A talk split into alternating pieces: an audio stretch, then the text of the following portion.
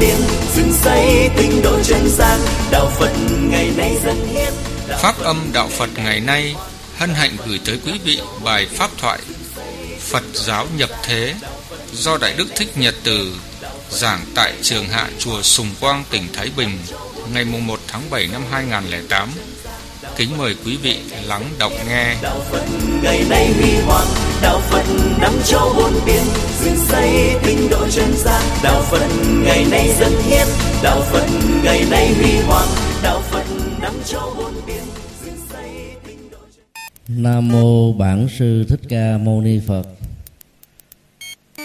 Ngưỡng bái bạch Đại lão Hòa thượng, trưởng ban trị sự Phật giáo tỉnh Thái Bình, kiêm uh, um, lãnh đạo trường hạ của tỉnh Hội.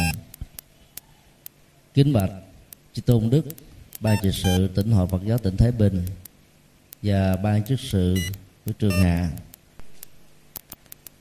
kính bạch chư tôn đức tăng ni và kính thưa quý phật tử lần đầu tiên à, chúng con có mặt ở tỉnh thái bình như là sự trở về của một người con thăm à, quê nhà. Quê ngoại của con thì ở à, xã à, thái ninh, thái thụy. Và hôm nay được thăm viếng hòa thượng cùng chư tôn đức lãnh đạo ban trị sự tỉnh là một điều diễm phúc của chúng con. Và được hòa thượng chứng minh cùng chư tôn đức cho phép chia sẻ đôi điều về à, đề tài Phật giáo thể nhập. Kính bạch chư tôn đức mùa an cư kiết hạ được xem như là thời gian rất quý báu và cần thiết.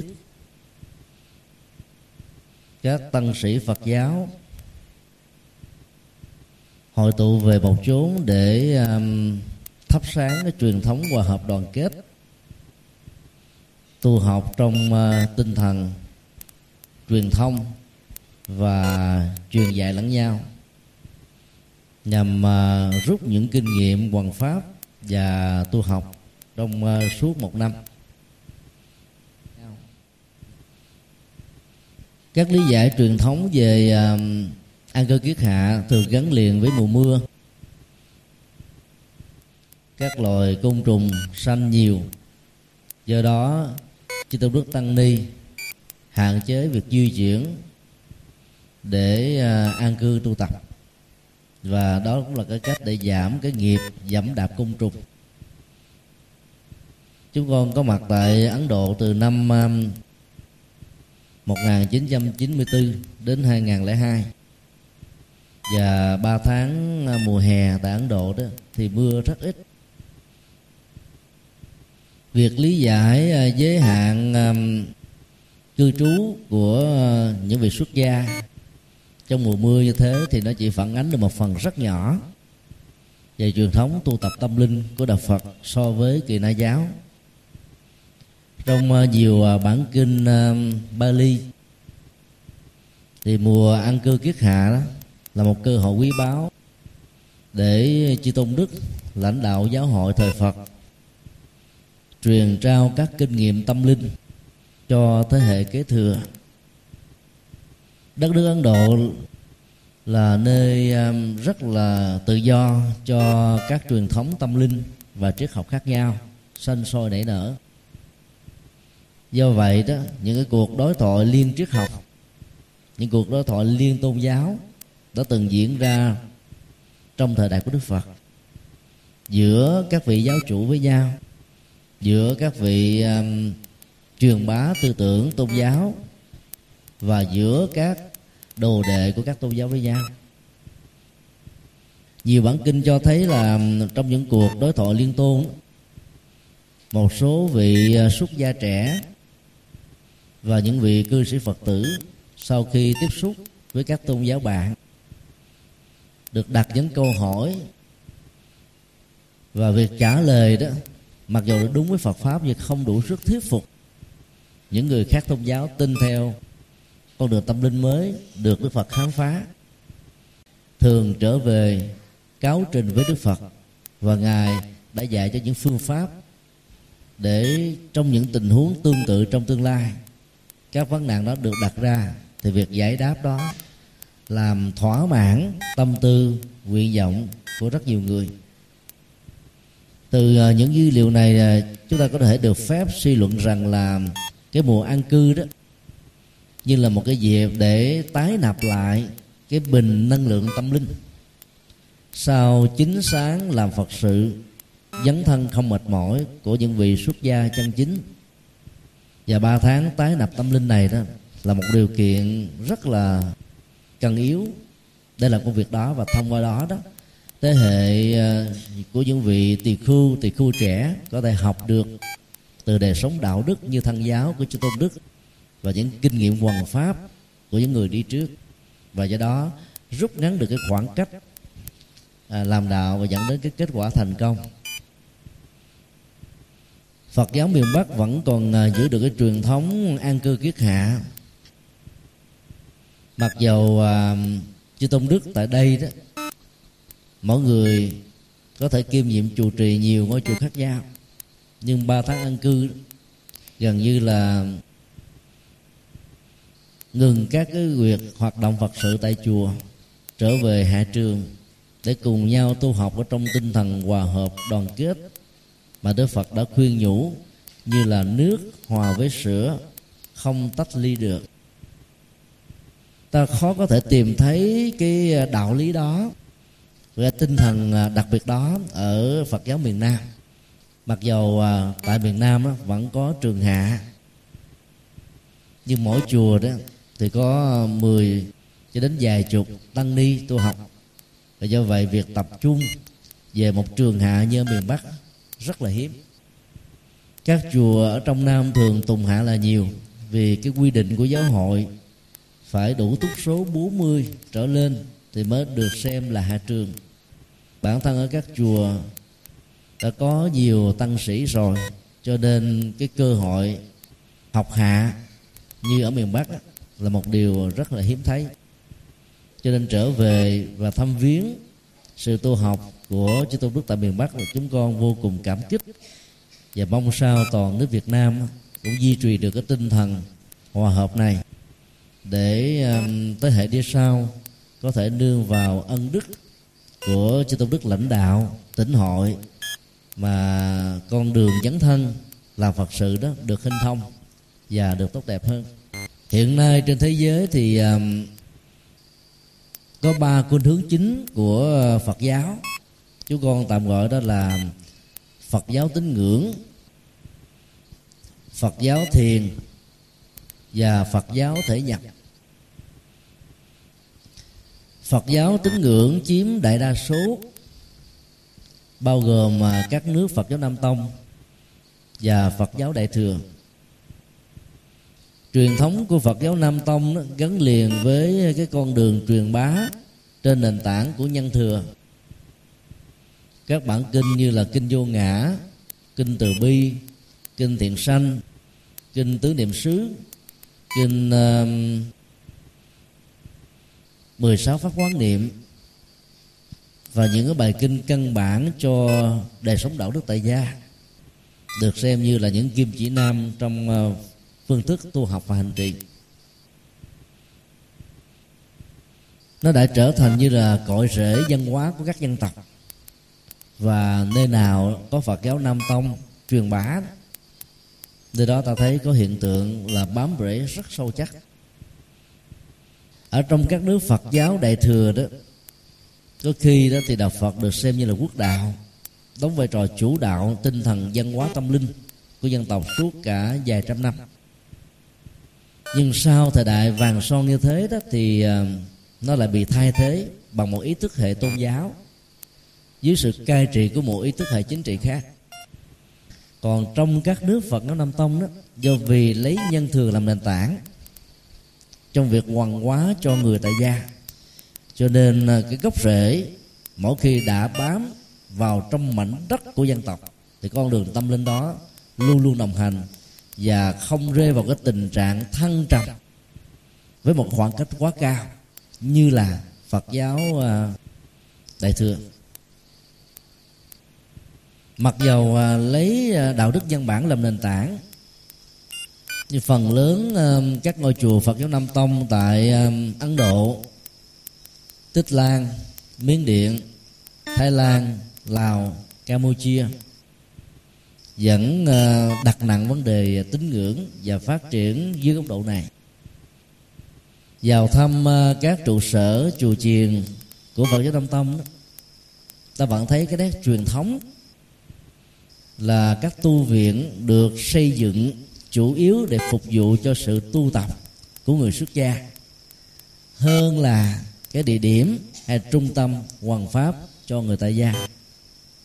Mặc dù diện tích của các ngôi chùa phật giáo nam tông có thể là vài mẫu có nơi là vài chục mẫu nhưng dạ, nếu chúng ta làm một cái thống kê xã hội học về cái diện tích của chánh điện đó thì hầu như nó là dành cho cái chỗ bố tát của người xuất gia vào những ngày sóc vọng theo luật chế của Đức Phật để răng nhắc cái đời sống tâm linh làm nền tảng cho người tại gia. Hiếm khi có một cái ngôi chùa của Phật giáo Nam Tông nào có được một cái giảng đường. Và do vậy cái con đường hoàng hóa đó đơn thuần đó, nó gắn liền với uh, quan niệm tín ngưỡng và nó pha trộn với cái nền tín ngưỡng văn hóa dân gian cho nên phương diện tín ngưỡng này nó trở thành như là một cái uh, mặt mạnh bởi vì một mặt á, nó đáp ứng được cái nhu cầu thờ phượng theo góc độ tôn giáo của phần lớn những người dân nơi mà đạo Phật có mặt như là một thực tại văn hóa và tâm linh.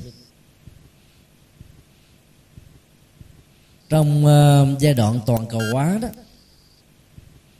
thì những uh, phong trào đi vượt biên từ uh, những quốc gia nghèo khó về kinh tế đã làm cho đạo Phật Nam Tông và đạo Phật Đại thừa có mặt khắp nơi trên toàn cầu.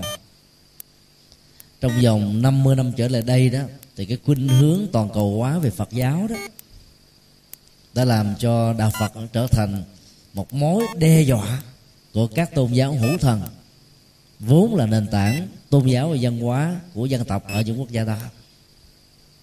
Khái niệm à, đe dọa là được các vị giáo chủ, các tôn giáo khác sử dụng để tạo một cái à, thành kiến về à, sự truyền đạo của Phật giáo.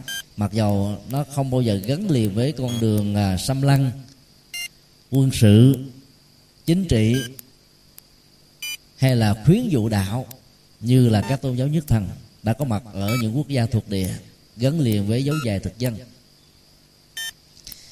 con đường à, tín ngưỡng của Phật giáo đã đi vào à, thế giới phương Tây một cách rất là nhẹ nhàng thư thái. Và những người phương Tây đó sau khi um, phát hiện ra trong rất nhiều kinh thánh của họ những tư tưởng những lời dạy đó nó không còn phù hợp với đời sống của khoa học. Cho nên dần dà họ đã từ bỏ tôn giáo của mình đi tìm kiếm một con đường tâm linh mới và trong con đường tìm kiếm đó đó họ đã bắt gặp được đạo Phật như là một cái giá trị và sự lựa chọn rất là xứng đáng. Trong uh, năm năm vừa qua chúng con có dịp và đi uh, tham quan và thuyết giảng ở rất nhiều các ngôi chùa của cộng đồng Phật giáo Việt Nam ở hải ngoại. Và có thể nói đó là khoảng 1 phần 3 trên số hơn 400 ngôi chùa của Phật giáo Việt Nam trên khắp thế giới được xây dựng từ một ngôi nhà thờ, hoặc là của Thiên Chúa giáo hay là của Tinh lành. Lý do là các nhà thờ, các chùa, cơ sở tín ngưỡng nói chung ở phương Tây được xây dựng theo cái cơ chế thị trường trả góp. Chỉ cần à, đóng tiền vào trong ngân hàng 10% số tiền mua một cơ sở vài chục năm sau, ta có thể trả đứt nợ nó khác với cái cách thức xây dựng chùa chiền ở những nước Phật giáo um, ở phương Đông. Và khi mà người tín đồ của uh, tinh lành và thiên chúa ngày càng phát triển về tri thức, thì họ thấy rất nhiều điều không còn phù hợp nữa. Cho nên họ đã từ bỏ nhà thờ, không còn đi nữa. Chính vì thế mà các vị mục sư và linh mục không đủ tiền để điều hành, duy trì ngôi nhà thờ và cuối cùng, ngôi nhà thờ đã được bán và chư tôn đức tăng ni của việt nam đã mua lại các ngôi nhà thờ này. Chỉnh sửa lại cái hình thù vóc dáng, trở thành một ngôi chùa.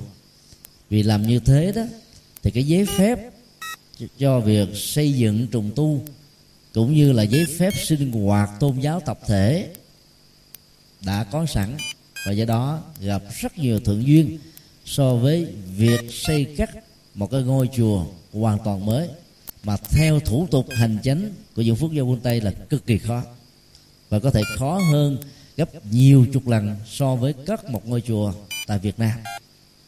Bởi vì những yêu cầu về kỹ thuật, yêu cầu về an ninh, yêu cầu về phòng cháy chữa cháy và những yêu cầu khác đã làm cho chúng ta phải tốn rất nhiều tiền thậm chí còn nhiều hơn cái tiền xây dựng ngôi chùa.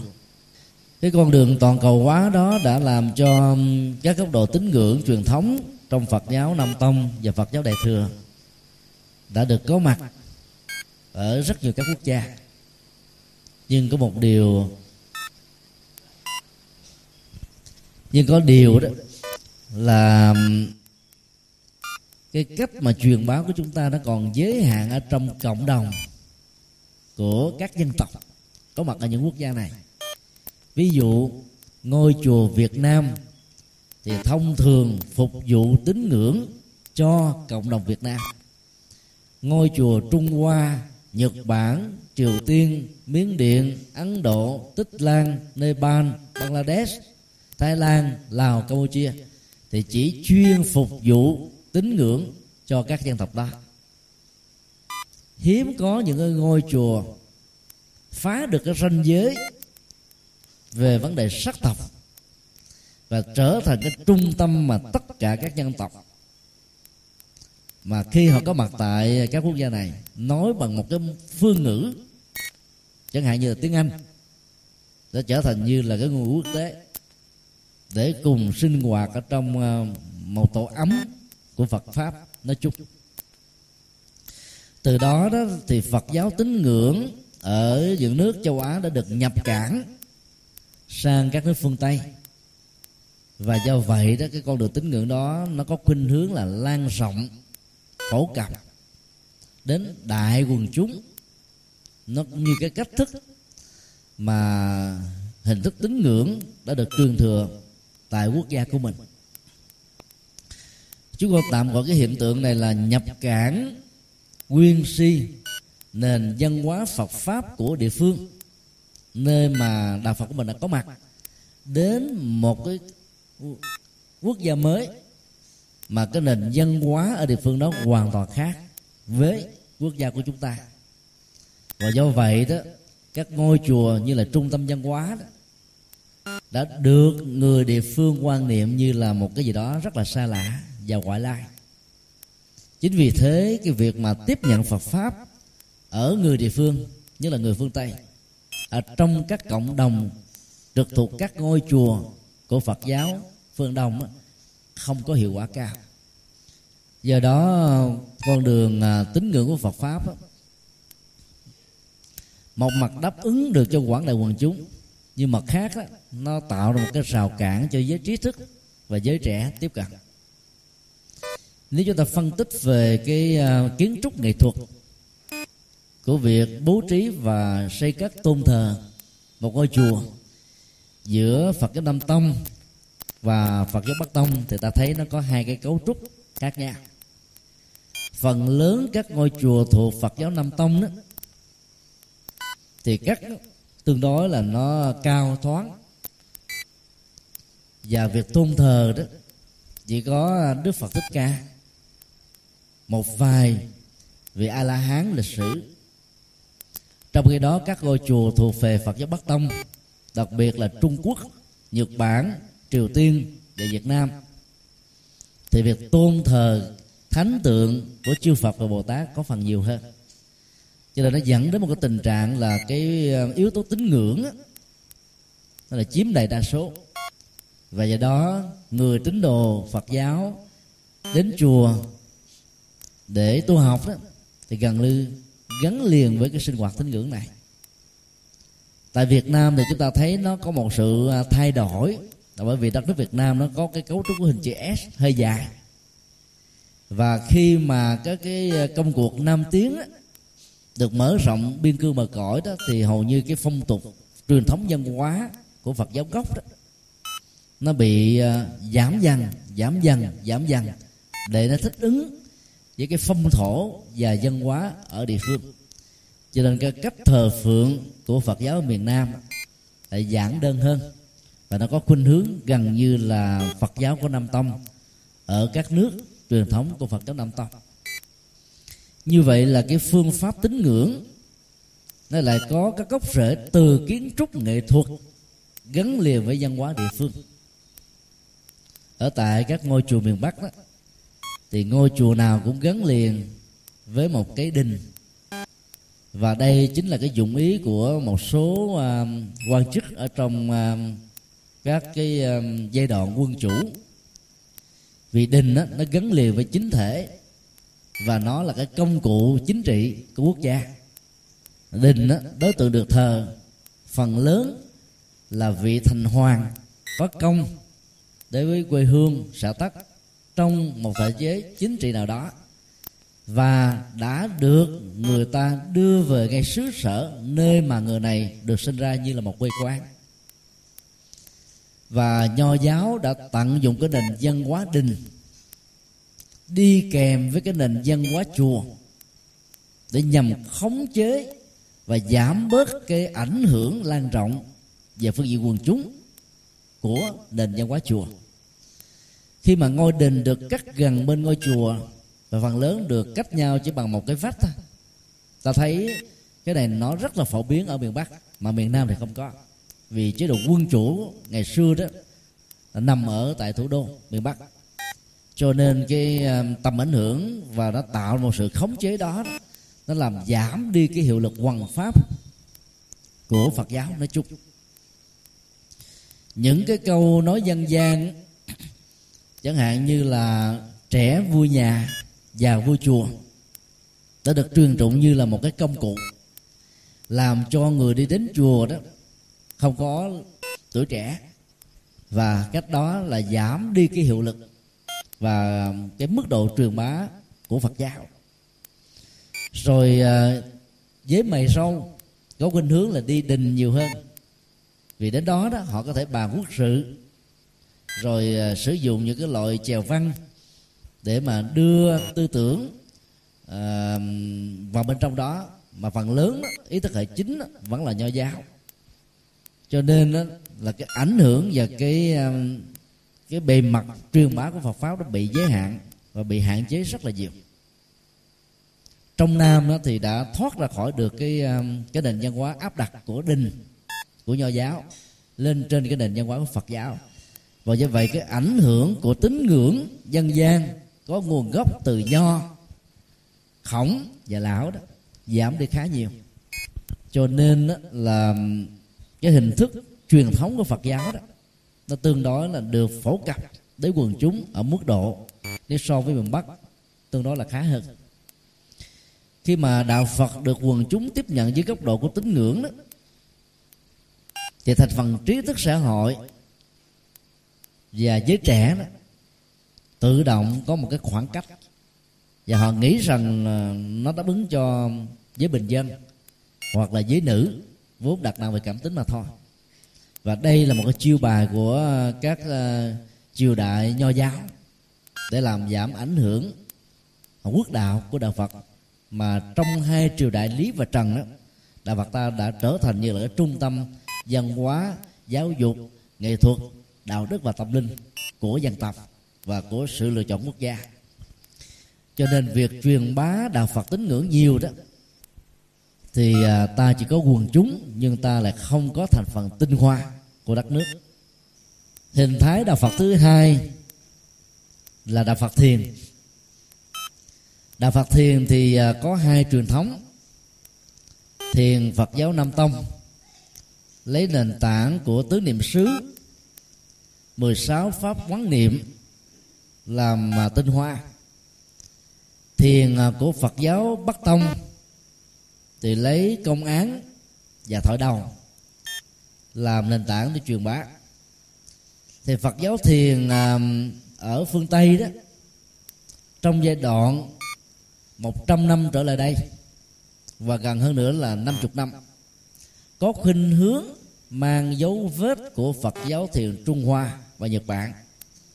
Qua những cái phong trào nghiên cứu giao lưu văn hóa giữa Đông và Tây thì Phật giáo thiền của um, Trung Quốc đó phần lớn là đáp ứng cho cái giới tri thức. Và do vậy đó cái mức độ phổ cập ở trong quần chúng và dân gian không có ảnh hưởng cao. Và hơn nữa đó nó đòi hỏi con người đó, là phải giải phóng cái cơ chế hoạt động cái ý thức để thông qua đó đó phục hưng và phục hồi. Cái tinh thần giác ngộ thể tánh tịnh minh trơn tâm thường trú. Và về phương diện phương pháp luận đó, thì nó lại đi ngược lại với cái khích lệ tri thức tìm tòi học hỏi từ ý thức của nền văn hóa và tôn giáo phương tây. Chính vì vậy mặc dầu đánh giá và thừa nhận thiền của trung hoa là một cái tinh hoa nhưng người ta lại ít tiếp nhận nó ở trong đời sống sinh hoạt thường nhật. Cho nên giàu cho các thiền sư nhật bản, trung quốc và triều tiên đã nỗ lực giới thiệu hình thái phật giáo mới này sang thế giới phương tây nhưng mà mức độ thành công không cao lắm. Thế giới của khoa học kỹ thuật là thế giới dựa trên nền tảng của ý thức. Trong khi đó thì công án và thoại đầu đó, sử dụng một cái điển tích công án và sau này được rút ngắn như là một cái câu thoại đầu làm cho con người có một nghệ thuật thay thế. Dựa vào công án và thoại đầu, người ta rũ bỏ từ từ các cái bám víu của ý thức mà vốn theo lý dạy của thiền đó, nó là cái cơ sở nhị nguyên dẫn đến nhiều sự chấp trước ở trong cuộc đời và nó làm cho con người ngày càng xa dần chân tâm và bản lai diện mục. Cho nên giới phương tây mặc dầu tháng phục về thiền trung hoa nhưng lại không tiếp nhận nó ở trong đời sống sinh hoạt thực tế. Khoảng ờ, uh, 30 năm trở lại đây đó khi dòng thiền của Phật giáo Nam Tông được phổ cập ở phương Tây đó thì cái phản hồi trong sự tiếp nhận và hành trì nó nó được xem như là một hiện tượng chưa từng thấy ở trong lịch sử. Nó đáp ứng được cái nhu cầu đó là bởi vì nó đã đạt được hai nội dung thế giới phương tây đó đã biến con người trở thành như là một cái máy. Con người làm việc quằn quặt từ sáng sớm cho đến chiều tối, như là cái đòi hỏi trong nghệ thuật cung cầu của nền kinh tế thị trường. Cho nên kết quả là khi đạt được những giá trị kinh tế, nhà cao, cửa rộng, vật chất tiện nghi, đủ đầy, thì ngược lại, đời sống tinh thần đó, con người luôn bị đe dọa bằng những sự căng thẳng và sức ép.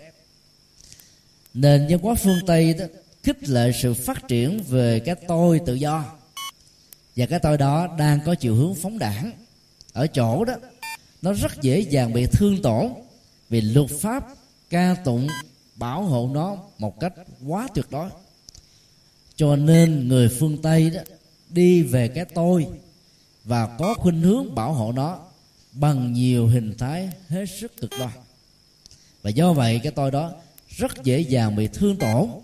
Khi nghịch cảnh, khi điều kiện môi trường không thuận lợi, thì cái tôi đó gần như là rơi vào tình trạng bế tắc.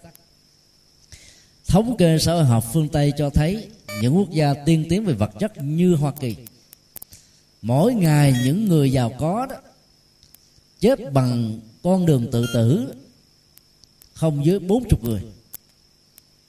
Như là nước pháp, mỗi ngày số lượng người chết khoảng ba chục người. Do tự tử. Và khi truy nguyên cái nguồn gốc của những sự tự tử đó, thì họ bị bế tắc bởi tình cảm bởi tình yêu, hay là một cái sự thay đổi về đời sống kinh tế, dẫn đến một sự thua lỗ nhất định nào đó. Đối diện và không chịu nổi những cái tổn thất mất mát này. Cho nên người ta đã chọn quyên sinh như là một giải pháp mà trên thực tế nó chỉ là một sự bế tắc. Những căng thẳng của đời sống cung cầu trong kinh tế, thị trường, sát phạt và loại trừ lẫn nhau không thương tiếc, đã làm cho con người phải sống ở trong sự căng thẳng rất là thường trực. Khi mà Phật giáo thiền của Nam Tông được giới thiệu đó thì chúng ta thấy cái nền tảng của nó là dựa trên hơi thở, chánh niệm và tỉnh thức. Hơi thở được duy trì và song hành với chánh niệm đó, thì con người rũ bỏ được những căng thẳng của ý thức và nó có khuynh hướng nó diễn ra như là một thói quen. Ý thức con người đã hoạt động mười mấy giờ của ban ngày. Về ban đêm đó, lấy ra phải thư giãn trong giấc ngủ trọn vẹn, thì ý thức đó nói theo tâm thức học Phật giáo là tiếp tục tồn tại dưới hình thức là đối thoại, độc thoại, mơ tưởng, và nó tạo ra nhiều cái ức chế tâm lý ở trong giấc ngủ, hoặc là ác mộng, hay là thiện mộng.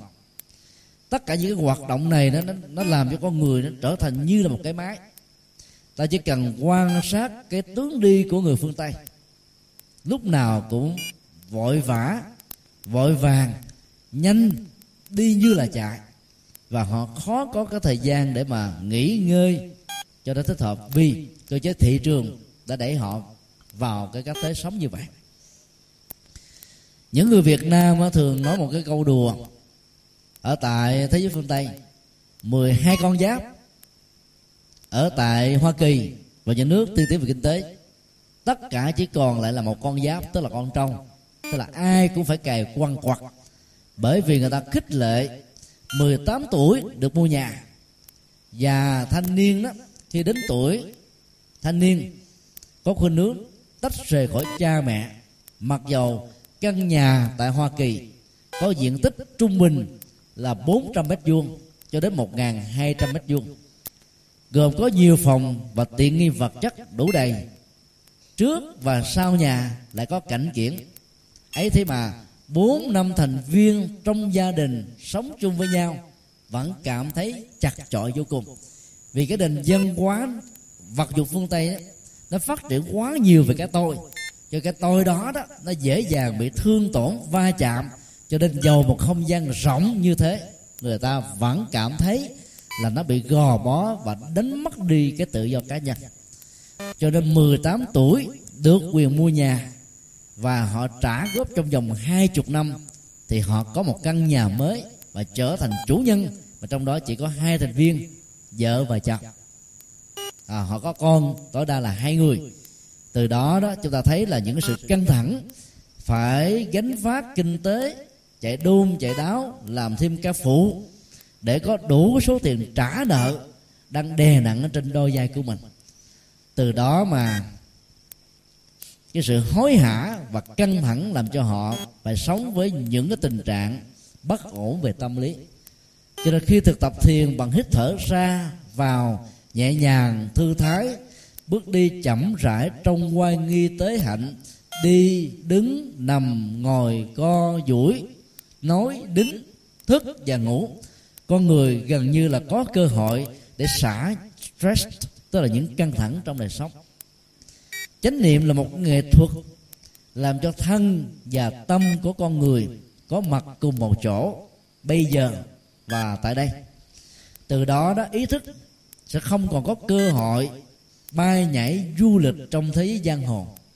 Và các cái năng lượng trong sự bay nhảy đó, nó được tích tụ lại. Và do vậy, con người đó, nó tăng trưởng thêm một cái nguồn năng lượng mới và giảm bớt đi những cái căng thẳng cho đời sống kinh tế gây ra nếu ta thực hiện phương pháp niệm phật đúng với tinh thần của kinh a di đà nhất tâm bất loạn, thì niệm phật cũng chính là thiền. Thiền và niệm phật không khác nhau. Tại vì thiền đặt trên nền tảng của chánh niệm và tỉnh thức. Tịnh độ qua pháp môn niệm phật đặt trên nền tảng của nhất tâm bất loạn. Nhất tâm là chánh niệm. Và bất loạn đó là cái kết quả tất yếu làm cho tâm của mình nó không tách rời khỏi thân. Luôn luôn có tình trạng trung thủy. Tâm luôn luôn tùy theo thân. Thân có mặt chỗ nào, tâm có mặt ở chỗ đó. Và cái này nói theo ngôn ngữ thiền học của phật giáo nam tông đó. Đó là hiện tại lạc trú, tức là thiết lập hạnh phúc. Trong giờ phút hiện tại, khi mà ta làm chủ được dòng cảm xúc, làm chủ được nhận thức, và qua đó ta làm chủ được hành vi thì bản chất chánh niệm tỉnh thức của thiền cũng đạt được chừng đó kết quả. Cho nên nhất tâm bất loạn và chánh niệm tỉnh thức trên thực chất ngôn từ khác nhau, nhưng nội dung và giá trị chỉ là một.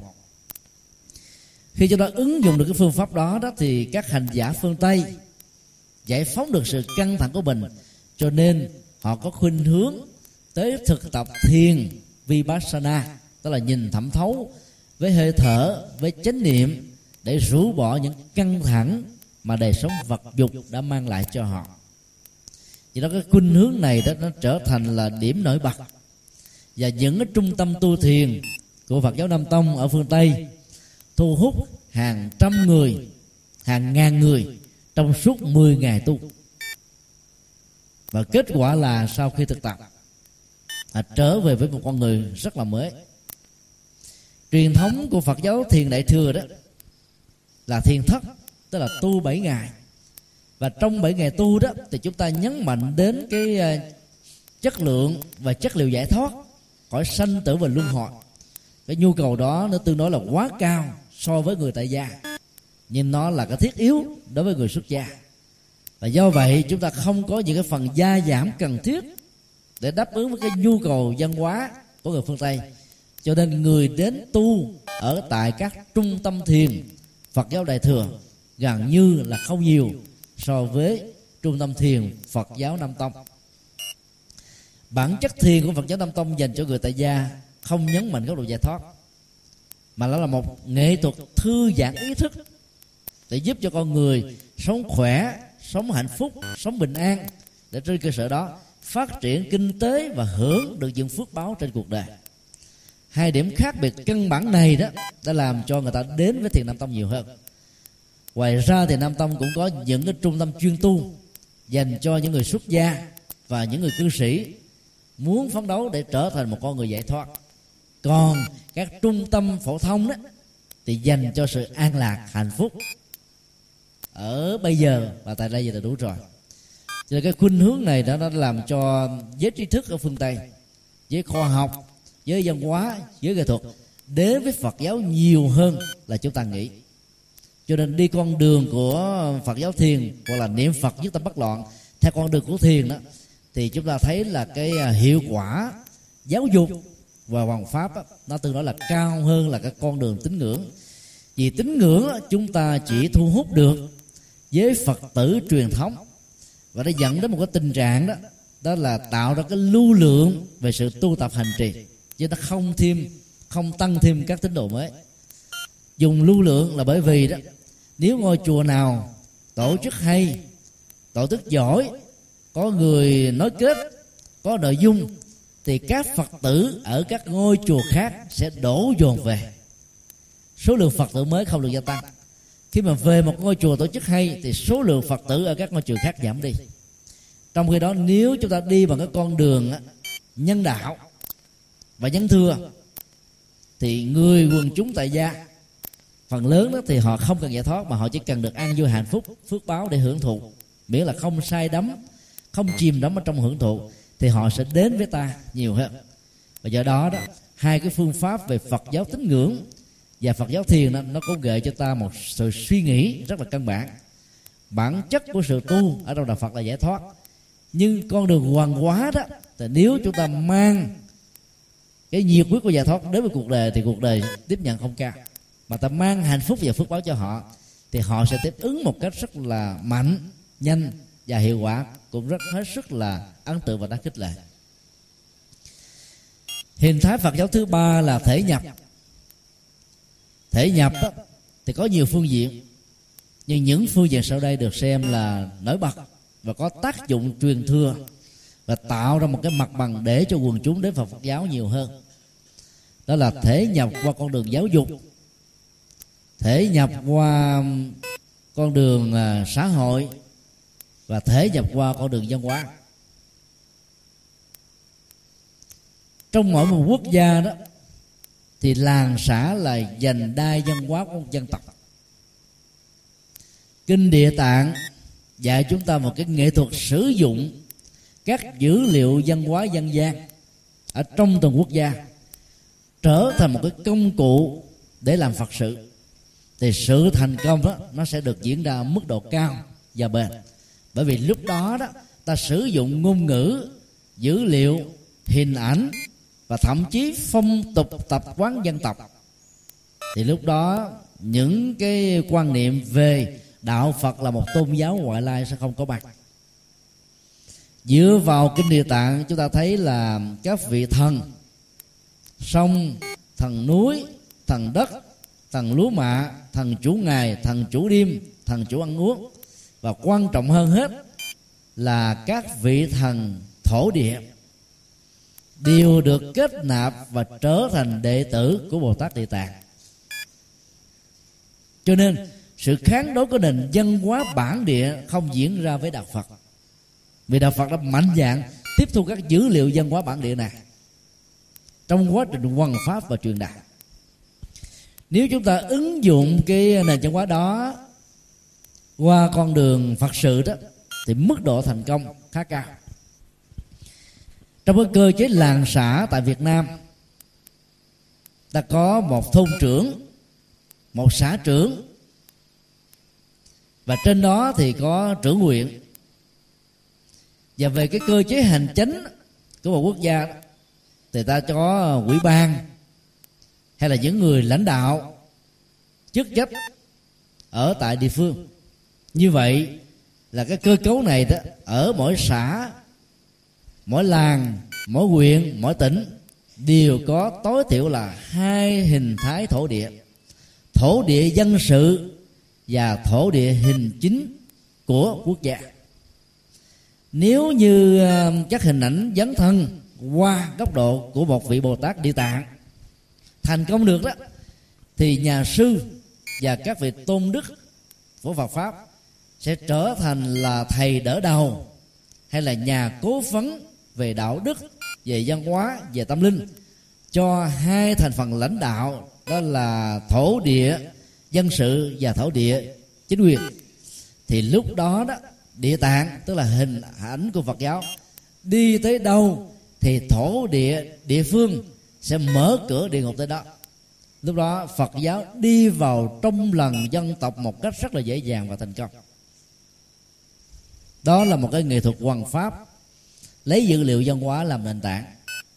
Đạo phật việt nam, đạo phật trung quốc, nhật bản, triều tiên đã sử dụng nguồn dữ liệu này từ mấy nghìn năm về trước vào các ngôi chùa của phật giáo bắc tông ở tại miền bắc.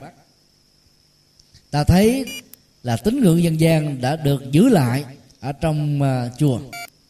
Mà nếu như người ta không có cái nền tảng kiến thức như vừa nêu dễ dàng nhận định sai lầm rằng là phật giáo miền bắc đó, quá mê tín. Dĩ nhiên là cái việc mà sử dụng cái nguồn à, dữ liệu của à, văn hóa dân tộc đó làm nền tảng thì nó có một sự tiếp biến diễn ra hai chiều. Là một mặt á đạo phật được chấp nhận một cách dễ dàng. Nhưng mà khác á cái dữ liệu văn hóa của dân gian đó, nó cũng bám rễ lên cây bồ đề của đức phật như là các sợi dây tùng gửi. Cho nên nếu không khéo tách lập giữa hai thứ này đó thì dần dà cái yếu tố truyền thống gốc của đạo phật đó nó sẽ bị giảm hiệu quả và mất đi cái tác dụng. Do cái tư thế địa tạng phải luôn luôn được nổi bật để cho các vị thổ địa, thổ thần đó chỉ là hỗ trợ chứ không trở thành đóng một vai trò, một vị thế quan trọng được. Trong vòng à, 5 năm qua, chúng con đã đi theo cái hướng như thế. Để có mặt được ở trong à, trại giam K20 huyện Dòng Trôm tỉnh Bến Tre. Thuyết giảng cho 2.000 tù nhân mức án hình sự từ 5 năm đến 20 năm tù. Phải đi bằng cái con đường của văn hóa, chứ không đi bằng con đường của hoàng pháp. Để cái cửa ngõ văn hóa này được mở ra đó, thì phải có những vị thổ địa ủng hộ và gõ đúng cửa các vị thổ địa. Ta đi vào một cách rất là hanh thông. Và các vị tổng giám thị, các giám thị tại đây đó, không còn có những ngần ngại khi hình ảnh của các nhà sư, của các sư cô vào bên trong này. Để hướng dẫn niệm phật, ăn chay, lần chuỗi, thiền hành và tu niệm. Đó là một cái à, cái hướng mà chúng ta có thể rút tỉa được từ à, kinh địa tạng, bồ tát bổ quyền đi vào một con đường văn hóa đó, thì ta phải gắn liền với từ thiện và văn nghệ. Từ thiện là một cái nhu cầu mà chính phủ hiện nay đang kêu gọi xã hội hóa. Bởi vì cái nguồn ngân sách của chính phủ không thể nào đáp ứng được cái nghèo, cái ngặt của rất nhiều người dân. Trong nhiều quốc gia mà nền kinh tế đó, nó còn quá kém. Cho nên chế độ bao cấp đã được rũ bỏ. Do đó, xã hội hóa là một cơ hội tốt để mở cửa các nhà từ thiện đi vào các trung tâm cải tạo, trung tâm sùi ke trung tâm mãi dâm, trung tâm bảo trợ xã hội, trung tâm người già và tàn tật, trung tâm khiếm thị, trung tâm tâm thần, trung tâm mồ côi và nhiều trung tâm cơ sở khác. Nếu ta đến đó mà dùng những ngôn ngữ giảng kinh thuyết pháp, thì những người cai quản tại các trung tâm này sẽ dè dặt và sợ chúng ta. Chúng ta đến đó bằng hình ảnh của các nhà từ thiện, đem những phần quà với góc độ của lòng từ bi thì sự chia sẻ như là một hành nguyện bố thí. Và do đó, đó quần chúng cảm động thiết lập tình thân và tình thương với ta một cách rất là dễ dàng. Điều thứ hai khi đến đó, ta mời gọi thêm các ca sĩ các nghệ sĩ.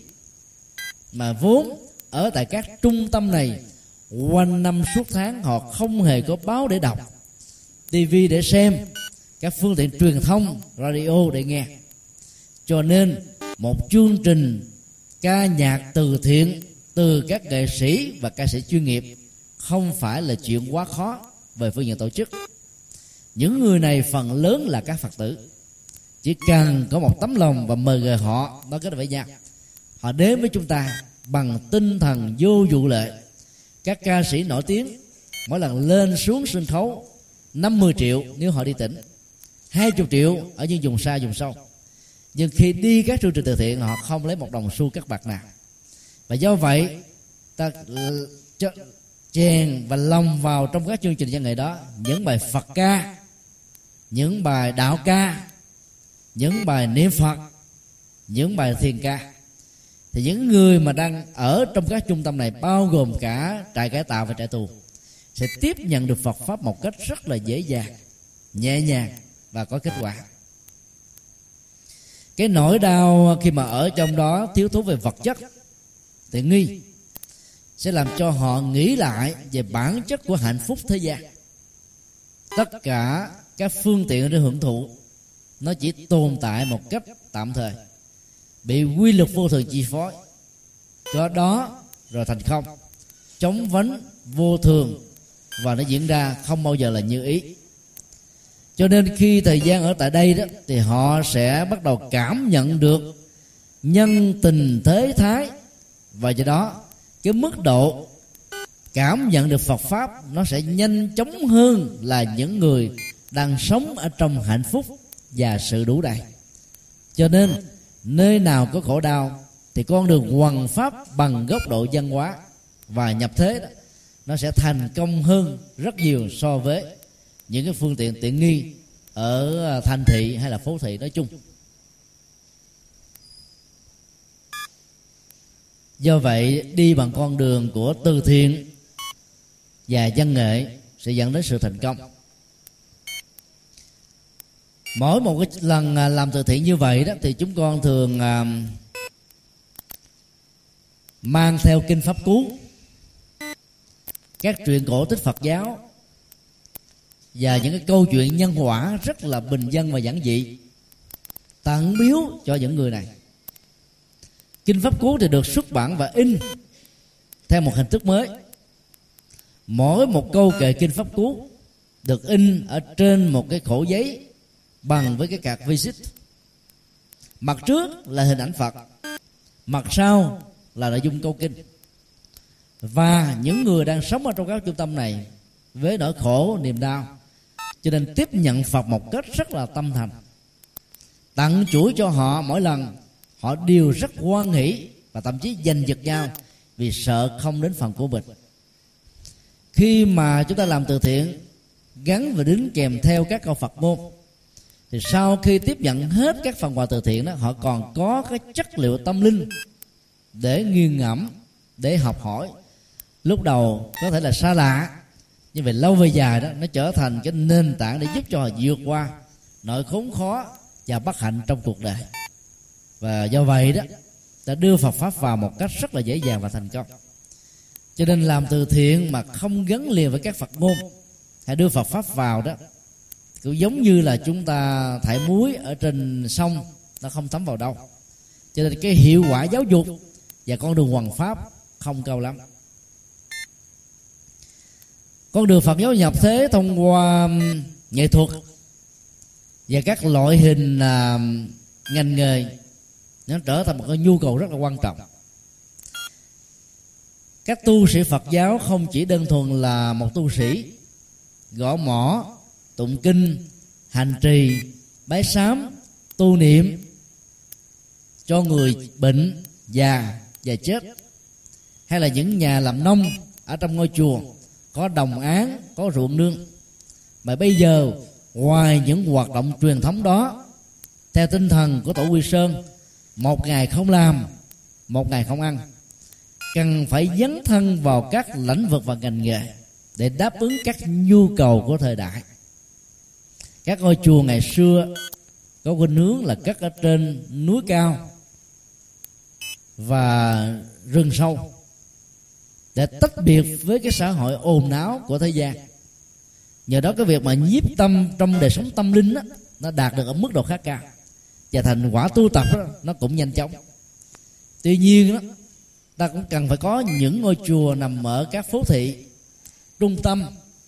Để những người dân ở phố thị và trung tâm đó, vốn bận rộn với công việc làm ăn có thể đi đến các ngôi chùa tu niệm làm phước tu đức và rũ bỏ các muộn việc. Cho nên cái con đường nhập thế đó, nó trở thành một nhu cầu không thể thiếu. Vì người ở trong các quốc gia đang đi trên con đường phát triển về kinh tế, dần già sẽ rất tiết kiệm thời gian và họ không có thời gian nữa. Họ phải chạy đua với thời gian. Cho nên đi vào rừng hay là lên trên núi sẽ là một cái cơ hội rất là hiếm. Do đó việc phát triển Phật pháp ở trong thành thị là một nhu cầu để giúp cho những thành phần đó có thể có phương tiện để làm phước và tu tập. Lấy uh, văn hóa và các ngành nghề khác là một nền tảng thì uh, tu sĩ Phật giáo sẽ làm đạo thành công hơn. Ngày xưa đó thì tín đồ đến với Phật pháp thông qua việc đến một ngôi chùa học kề cận bên một vị thầy để ngày đêm hỏi và thực tập. Còn bây giờ nếu chúng ta áp dụng cùng một phương thức như thế, thì ta rất khó thành công, bởi vì họ không có thời gian để đến chùa. Cho nên các nhà sư ở nhật bản và một số nước, chẳng hạn như là đài loan, ngoài công việc là tu sĩ thì họ còn là các nhà nghệ thuật, các nhà văn hóa, các nhà kinh tế, các nhà quản trị giỏi. Cho nên các sản lượng kinh tế được tạo ra sẽ trở thành một phương tiện để bố thí và cúng dường thiết lập tình thân theo quy luật tứ nhiếp pháp mà đức phật đã dạy. San sẻ là một nghệ thuật để tạo thiện cảm. Dùng ái ngữ là một nghệ thuật để thiết lập tình thân. Lễ hành á, là một phương pháp để mang lợi ích an vui cho những người nghèo khó túng thiếu. Và đồng sự là không có khoảng cách giữa người quản lý và người cộng sự.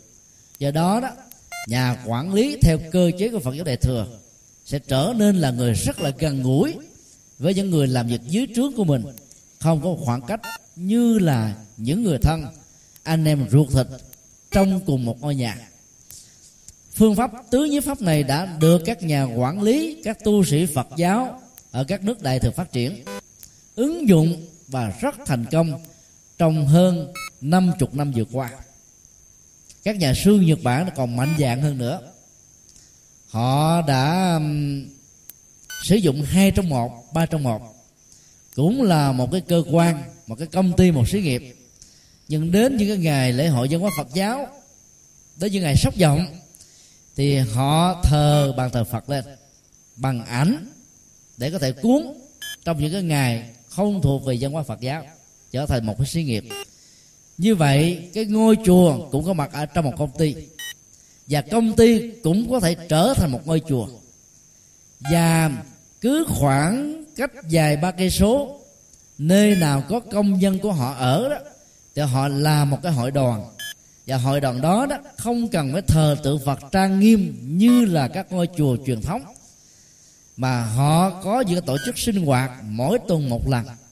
Các vị cư sĩ này cũng có thể giảng đạo lý, phân tích kinh để hướng dẫn cho những người chưa biết đạo, có thể sống được đạo. Và do đó đó, các ngôi chùa tâm linh, vô hình, vô tướng đã có mặt ở công xưởng, có mặt ở làng xã, có mặt ở các cái khu phố, mà không có ai có thể làm trở ngại nó. Nếu đạo phật có mặt với hình thức một đạo phật truyền thống, là chùa đạo phật thì những quốc gia có nền tảng văn hóa và tôn giáo khác sẽ khó có thể ủng hộ chúng ta. Và do vậy, nó có một khoảng cách rất là lớn. Cho nên ngoài những ngôi chùa truyền thống thật to, thật lớn, thật quy mô, thật trang nghiêm, ta cần phải có hàng loạt các ngôi chùa di động. Các ngôi chùa di động đó để đáp ứng cho giới công nhân, giới trí thức, giới chính trị, giới nghệ thuật và giới chức trách ngành nghề ta cần phải đưa đạo phật vào các lĩnh vực như thế thì mới có thể đáp ứng được cái nhu cầu thời đại.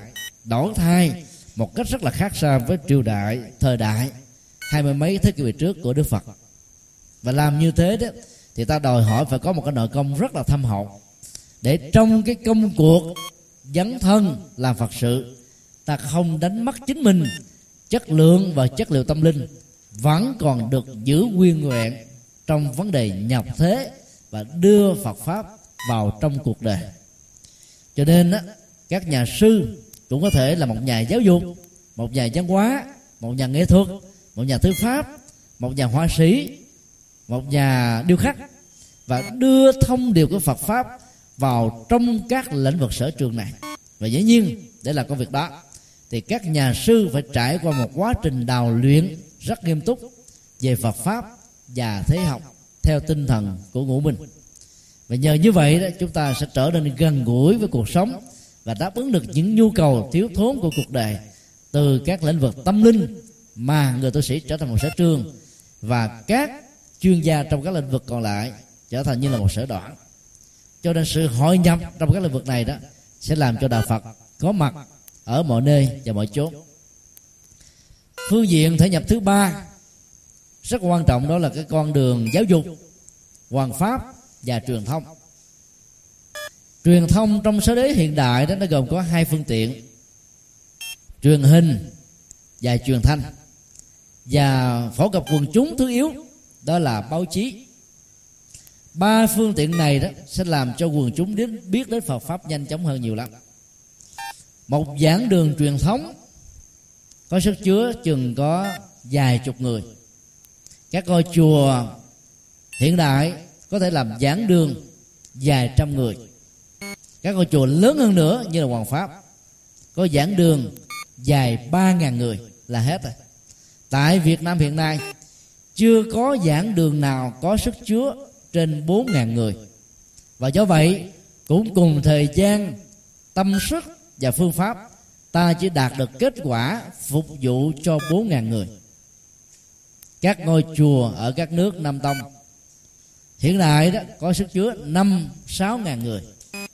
Tại thái lan, gần thủ đô bangkok, ngôi chùa pháp thân trong tiếng gọi bali là dhammakai. Cái giảng đường đang xây cất và hoàn tất 80% dự kiến thánh thành vào đầu năm 2009 có sức chứa một triệu người và đây là giảng đường lớn nhất thế giới. Và có lẽ vài trăm năm sau cũng chưa chắc có một giảng đường tương tự. Lúc xây dựng giảng đường này, nhiều người lắc đầu và nói rằng, vị hòa thượng trụ trì có lẽ là hơi bị tâm thần. Phục vụ cho ai? Số lượng người đâu nhiều đến thế mà đến dự.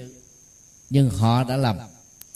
Các khóa lễ lớn, các ngày lễ hội văn hóa người ta đã đến ngôi chùa Dhammakai với diện tích gần 400 mẫu. Dài 3 triệu người là chuyện rất là thường. Cái thiền đường của ngôi chùa này có sức chứa cho 500.000 người ngồi cùng một lúc.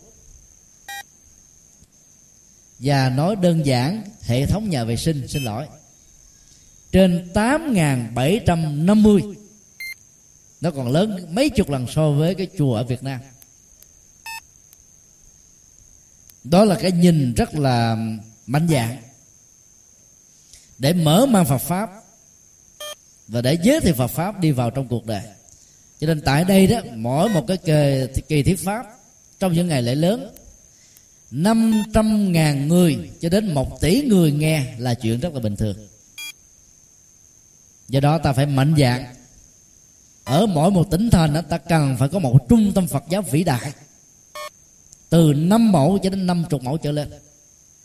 Các ngôi chùa của chúng ta trong truyền thống đó, chỉ nghĩ nôm na là cái nơi tu tập cho tu sĩ, chứ không nghĩ nó là cái nơi mà truyền bá như trong cái thời hiện đại. Do đó ta cần phải có bên cạnh những ngôi chùa truyền thống để chuyên tu, cần phải có những ngôi chùa đáp ứng những cái nhu cầu giáo dục giảng dạy và hoàng pháp. Các ngôi chùa miền nam đó thì ngôi chùa nào phần lớn cũng có một giảng đường. Tỉnh hội tỉnh thái bình có một giảng đường lớn như thế này là một chuyện rất là hiếm có. Phần lớn các ngôi chùa miền bắc á, thì chỉ có chánh điện mà không có giảng đường. Chánh điện á, được xem như là một cái nơi sử dụng tâm linh đa dạng. Trong tu tập là chánh điện trong thuyết giảng là giảng đường. Ngoài ra đó nó có thể trở thành thiên đường hay là niệm phật đường nói chung tùy theo nội dung mà nó có thể được quan niệm một cách thích ứng cho nên ta cần phải có những cái giảng đường này đáp ứng nhu cầu tu học rất là cao của quảng đại đa số quần chúng trong thời hiện đại Pháp âm đạo Phật ngày nay xin khép lại nơi đây. Quý vị muốn thỉnh hoặc ấn tống các đĩa CD về Đại Tạng Kinh Việt Nam, các kinh sách do Thầy Nhật từ biên soạn, các bài pháp thoại, các đĩa CD về âm nhạc Phật giáo, cũng như muốn đóng góp vào các hoạt động từ thiện của Đạo Phật ngày nay, xin liên lạc theo địa chỉ Công ty trách nhiệm hữu hạn Đạo Phật ngày nay, Chùa Giác Ngộ, số 92, đường Nguyễn Chí Thanh, phường 3, quận 10, thành phố Hồ Chí Minh, Việt Nam. Điện thoại 08 83 35 914 0958 057 827 Email Buddhism Today inc a yahoo.com Thích nhật từ, a yahoo.com Website, World Wide Web buddhismtoday.com World Wide Web tủ sách Phật học.com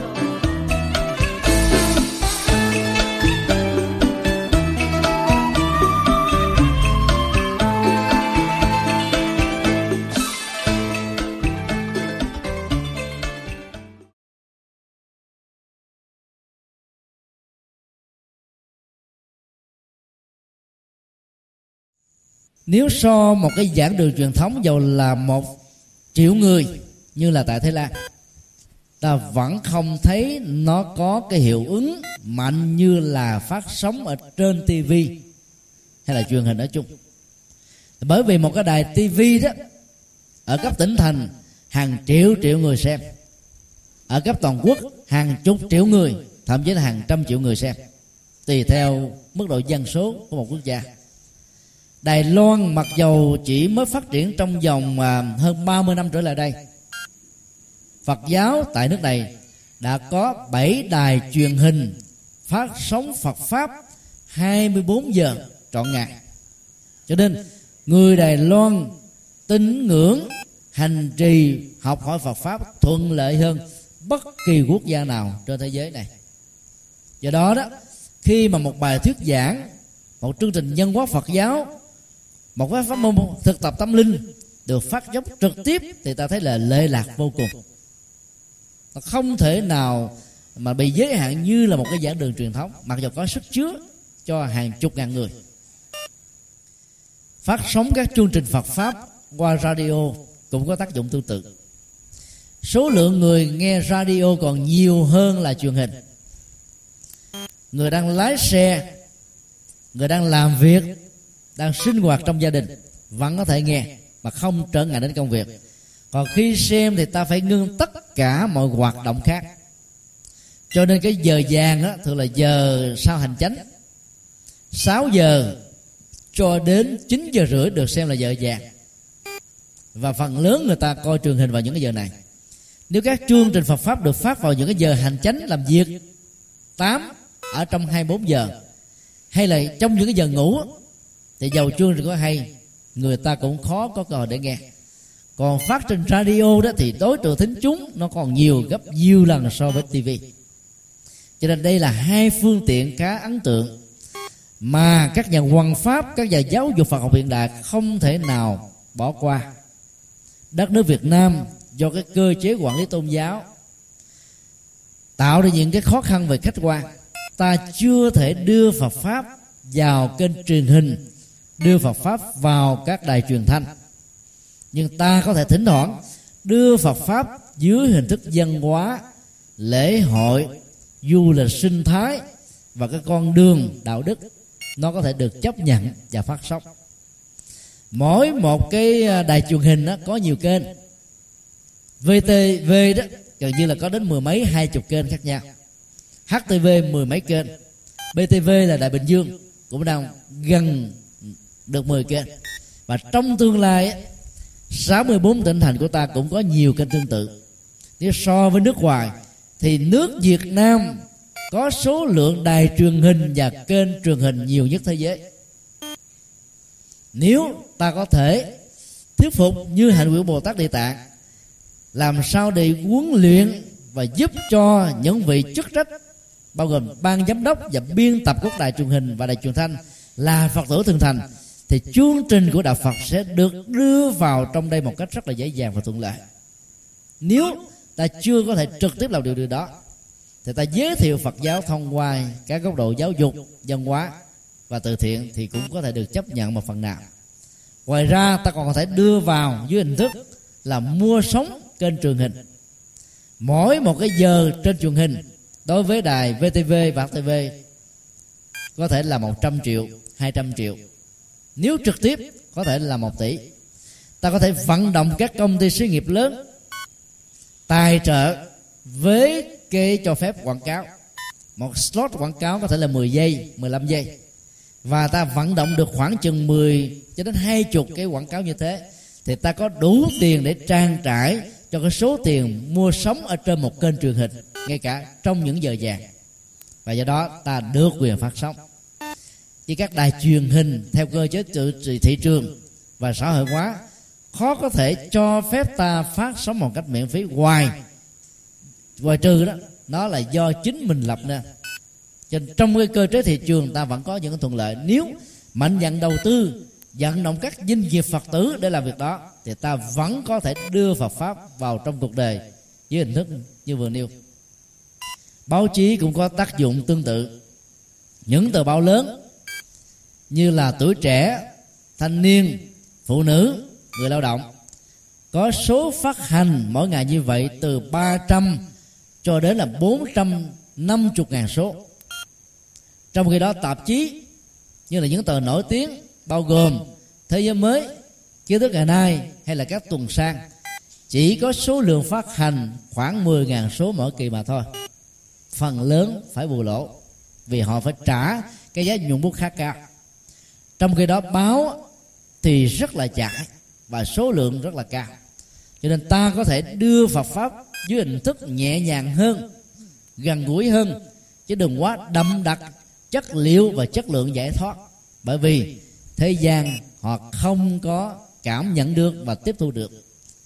Cũng giống như một loại axit đậm đặc. Nếu ta pha chế loãng thì nó có lại có nhiều tác dụng và nhiều chức năng. Cho nên đưa Phật pháp vào những góc độ như thế thì chắc chắn rằng nó sẽ được tiếp nhận dễ hơn. Ví dụ, ở trong báo phụ nữ, cái mối quan tâm hàng đầu đó là hạnh phúc của chị em nữ. Với tư cách là một người mẹ, người vợ và người con thảo, cháu hiền, ta có thể lấy tinh thần và tư tưởng triết lý Phật giáo về vấn đề hạnh phúc, hôn nhân, tình yêu, gia đình và xã hội để lồng ghép vào. Và do đó, các trang báo này có thể dễ dàng tiếp nhận và đăng tải rồi nếu ta giới thiệu thuần túy tứ diệu đế, bát chánh đạo 12 nhân duyên, thì không có tờ báo nào dám làm. Tương tự đối với tờ báo thanh niên và tuổi trẻ, ta giới thiệu các quan điểm nhập thế của là Phật dành cho lứa tuổi này. Ví dụ, ta giới thiệu nội dung và tinh thần của kinh thiền sanh dành cho giới trẻ, hay là kinh hiền nhân dành cho giới chức quản trị xã hội, quản trị kinh tế và quản trị chính trị một quốc gia thì lúc đó, đó ta có thể sử dụng những ngôn ngữ không phải Phật học nhưng mà nội dung vẫn giữ được nguyên chất Phật pháp. Cho nên người ta có thể tiếp nhận nó một cách rất là dễ dàng và thành công. Do đó đó cái con đường hoàn truyền Phật pháp thông qua giáo dục và giảng dạy là một nhu cầu không thể thiếu. Trong vòng 20 năm trở lại đây thì Phật giáo miền Bắc đang trong con đường phục hưng. Vì kể từ sau năm 1945 thì đạo Phật đã bị suy vi một cách nghiêm trọng do những điều kiện khách quan. Trung Hoa sau cái cuộc cách mạng văn hóa đỏ cũng dẫn đến một cái tình trạng suy vi tương tự như là Phật ở miền Bắc.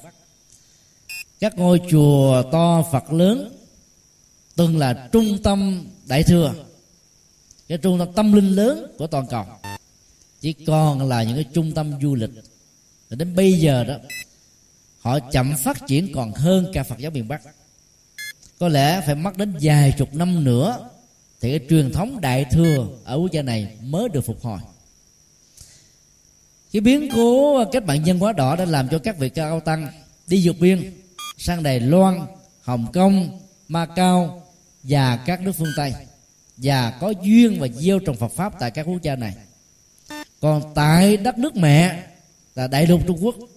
Thì phật giáo phải mất rất nhiều thời gian và cần phải có rất nhiều nhân tài nhập thế đưa Phật pháp dưới nhiều góc độ thể nhập thì Phật pháp mới có thể hương thịnh. Mà không đó, quần chúng sẽ đơn thuần tiếp cận Phật giáo thông qua con đường tín ngưỡng mà thôi. Phật giáo miền Bắc vẫn còn tốt hơn Phật giáo Trung Quốc ở chỗ trong vòng 20 năm qua ta có được một số trường Phật học, trường trung cấp Phật học lớp cao đẳng Phật học. Và bây giờ là học viện Phật giáo Việt Nam. Mặc dù cái số lượng đó vẫn chưa đủ sức đáp ứng cái nhu cầu thực tế cần phải có. Và số lượng người đi xuất gia ngày càng giảm so với nhiều năm về trước. Là bởi vì cái lớp tín ngưỡng nó phủ trùng lên quá nhiều làm cho giới trẻ đó có một khoảng cách không đến được với đạo Phật. Cho nên đó, đến một lúc nào đó các nghi thức tùng niệm của chúng ta cần phải được diệt hóa và thống nhất ở trên toàn quốc gia để cho người tại gia và đặc biệt là giới trẻ và giới trí thức thì tiếp xúc, hành trì, tụng niệm bái sám, có thể hiểu trực tiếp và từ đó cái mức độ tín ngưỡng sẽ giảm đi một mức khá đáng kể.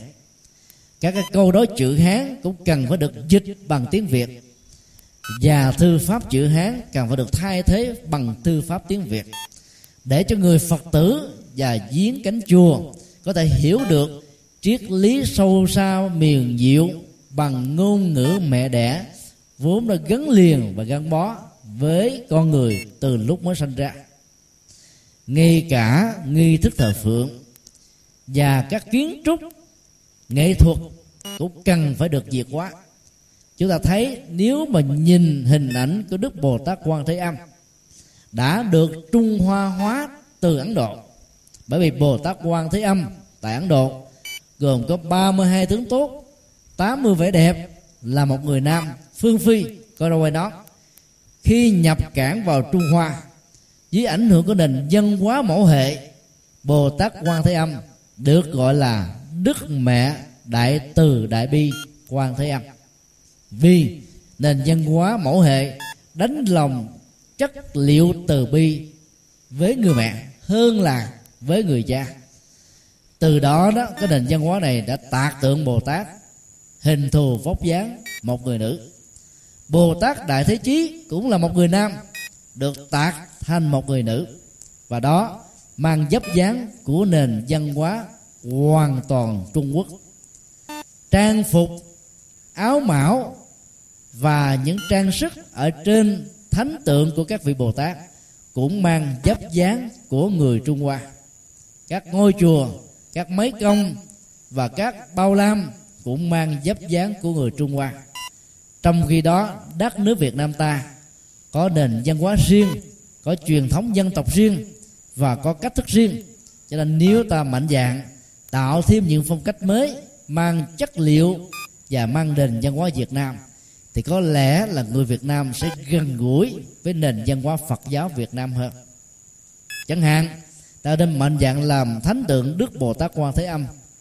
Là một bà mẹ hiền, mặc chiếc áo dài Việt Nam. Thay vì mang cái khăn đóng, cái khăn phủ của người Trung Hoa, ảnh hưởng cái nền văn hóa cung đình, thì ta có thể để Bồ Tát Quan Thế Âm đội chiếc nón lá Việt Nam. Và người Việt Nam, nhất là bà mẹ Việt Nam, sẽ thấy đây là một vị Bồ Tát có tình thương gần gũi hơn. Và do đó nó không có bất cứ một khoảng cách nào tương tự tất cả những cái kiến trúc và nghệ thuật điêu khắc khác. Cũng nên mang âm hưởng của nền văn hóa Việt Nam thì mức độ thành công sẽ cao hơn. Ta thấy trong vòng khoảng hai chục năm trở lại đây, Vatican sau khi nghiên cứu sự thất bại trong việc đầu tư, truyền bá đạo tại các quốc gia phương Đông, thất bại hoàn toàn. Thì họ đi đến một cái kết luận rằng trong vòng mấy chục năm qua, mặc dầu họ đã đầu tư tiền bạc tài lực, vật lực, nhiều gấp 10 lần cho đến hai chục lần so với truyền đạo ở châu Phi. Ấy thế mà, chỉ có kết quả chưa đầy 5% dân số châu Á đi theo đạo. Cái kết luận của họ là, bởi vì họ đã nhập cản nguyên si, nền thật học của phương Tây vào mảnh đất châu Á. Mà mảnh đất châu Á đó, nền tảng chính là đạo Phật cho đến là nho và lão. Ba nền tảng chân vạc tam giáo động viên này có một sức kháng cự rất mãnh liệt với cái nền văn hóa ngoại lai, vốn gắn liền với dấu giày thực dân và xâm lược. Cho nên, họ đã học phương pháp luận của Phật giáo Đại thừa để tạo ra một tiến trình nhập thế mới. Và bây giờ, tại miền Bắc cũng như miền Nam, bất kỳ một ngôi nhà thờ nào được cắt mới hoặc là được trùng tu từ một ngôi nhà thờ cũ, thì họ sẽ cắt kiến trúc, cổng tam quan, mái cong như là ngôi chùa. Và điểm khác biệt duy nhất là trên đỉnh của mái nhà công này là một cây thánh giá. Để cho người Việt Nam không còn có cái nhìn văn hóa thiên chúa giáo là ngoại lai, gắn liền với dấu giày xâm lược, và từ đó dễ dàng đồng hóa hai nền tảng văn hóa khác nhau là một, phần lớn quần chúng không có cơ hội để tìm hiểu, cho nên dễ dàng đánh đồng những thứ này. Ta thử tham khảo các vị linh mục. Bây giờ, có một số lễ nhất định, họ cũng mặc cái áo lễ màu vàng, để nó gắn liền với cái màu vàng giải thoát trong truyền thống văn hóa tâm linh của đạo Phật. Các vị linh mục cũng chấp tay, và đức thánh mẹ Maria, một số tượng làm cũng chấp tay dần già thì họ bớt dùng đi cái khái niệm bác ái. Mà thay vào đó là đức thánh mẹ Maria từ bi, đức chúa từ bi. Hai cái khái niệm hoàn toàn khác nhau, trở thành một. Và do vậy, rất nhiều người quần chúng bình dân không biết được sự khác biệt giữa các khái niệm thuật tư và nội dung giữa các tôn giáo. Do đó, thay vì đi theo đạo phật với một cái cơ cấu tổ chức, hành chánh và xã hội quá kém thì đi theo đạo thiên chúa giáo và tinh lành, có cơ cấu sinh hoạt giới trẻ hấp dẫn hơn, ca múa sướng hát tươi vui, thậm chí được quyền uống rượu. Thì dần già, quần chúng phật tử ham vui và không thấy được cái chiều sâu tâm linh của đạo phật, sẽ vẫy tay chào với đạo phật. Là điều có thể xảy ra. Cho nên ta phải hết sức là thận trọng trong vấn đề nhập thế và phải lấy nền tảng văn hóa người Việt Nam trong phương pháp giáo dục trong phương pháp hoàn pháp, trong phương pháp đưa vào các phương tiện truyền thông đại chúng. Việc giảm đi cái hiệu quả ảnh hưởng từ nền văn hóa chữ hán và nền văn hóa trung quốc nói chung sẽ làm cho người việt nam tiếp cận được đạo phật. Và nếu làm được như thế, thì cái hình thái phật giáo thể nhập ở nước ta sẽ rất là quan trọng. Trong mấy năm trở lại đây đó, mặc dù gặp nhiều khó khăn nhưng đạo phật đang trong cái đà được phục hưng. Và đó là một dấu hiệu rất là đáng mừng. Từ ngày 14 cho đến ngày 17 tháng 5 2008 vừa qua, tại trung tâm hội nghị quốc gia, lần đầu tiên chính phủ Việt Nam bảo trợ đăng cai đại lễ Phật đản Liên Hiệp Quốc. Và đó là một cái dấu hiệu đáng mừng cho cơ hội phục hưng của Phật giáo Việt Nam trên mảnh đất và dân tộc Việt Nam thân yêu. Chúng ta thấy là cái việc mà tổ chức đại lễ Phật đản Liên Hợp Quốc đã mở cửa và tạo điều kiện thuận duyên cho Phật giáo trên 54 tỉnh thành 55 tỉnh thành, trong số 64 tỉnh thành có cơ hội được phép chính thức treo cờ Phật giáo năm sắc toàn cầu, tượng trưng cho năm căn và năm năng lượng tính, tấn niệm định tuệ và sự hòa hợp đoàn kết năm châu, thể hiện cho tinh thần nước hòa với sữa. Và đây cũng chính là hào quang tỏ chiếu của ba đề chư Phật. Cờ Phật giáo được tung bay ở trên trung tâm hội nghị quốc gia với một cái diện tích rất là ấn tượng phá kỷ lục thế giới. Chiều dài 26 m 32 chiều đứng có tỷ lệ tương ứng. Tượng trưng cho năm đản sinh lần thứ 2632 của Đức Phật Thích Ca. Còn Phật lịch là tính theo năm Đức Phật nhập Niết Bàn. Ngắn hơn ngày đản sinh 80 năm, vì Đức Phật Thích Ca thọ 80 tuổi. Sở dĩ toàn thế giới sử dụng năm Phật lịch mà không năm Phật đản vì những nước theo Phật giáo Nam Tông không quan trọng năm đản sinh, vì đản sinh cho đến lúc sống thời vàng son, với tư cách là đông công thế cử, vẫn còn là một người phàm kẻ tục. Còn kể từ khi thành đạo mới được xem là một vị thánh, giác ngộ. Và do đó, ba sự kiện đản sanh, thành đạo và nhập niết bàn của đức phật đều rơi vào ngày tháng trăng tròn ve sắc, tức là tháng thứ hai của lịch ấn độ, tức là rằm thứ tư, tháng tư của âm lịch việt nam. Cho nên họ lấy cái ngày thành đạo ngày nhập niết bàn làm chuẩn để nó thể hiện đủ cả ba nội dung cho nên nó thấp hơn là 80 năm. Do đó, chúng ta thấy dấu hiệu đáng mừng này. Nó đòi hỏi sự dấn thân làm phật sự nhiều hơn nữa của chư tôn đức, tăng ni và toàn thể phật tử việt nam. Quỹ ban tổ chức quốc tế của đại lễ phật đản liên hợp quốc đang nỗ lực vận động chính phủ thêm một lần nữa cho phép đất nước việt nam có danh dự lần thứ hai đăng cai đại lễ phật đản liên quốc tại nước này, tức là một quốc gia có trên 2.000 năm lịch sử đạo Phật đồng hành với dân tộc và lần này chúng ta tổ chức tự túc, không nhận viện trợ của chính phủ trong lần vận động vừa qua Ủy ban tổ chức quốc tế đã phát hiện ra cái tiềm năng của Phật tử Việt Nam là vô cùng lớn. Các doanh nghiệp lớn trên toàn quốc, phần lớn là các Phật tử. Có điều là ta chưa tạo ra một chất keo nối kết những doanh nghiệp phật tử lại với nhau. Cho nên, cái tiềm năng đó chưa có cơ hội để đóng góp cho đất nước, cho dân tộc và cho phật giáo việt nam. Nếu cái này ta vận động toàn quốc, ta đủ sức để làm là một cách hoành tráng, cũng không thua kém gì sự bảo trợ của chính phủ việt nam. Điều đó mà thấy rất rõ là cái tiềm lực của phật giáo rất là lớn. Và nó vượt qua cái đánh giá của chính phủ hiện hành. Cho nên, nếu năm 2009 một lần nữa chúng ta được quyền tổ chức đại lễ Phật giáo Việt Nam, thì đó là một đại phúc cho dân tộc.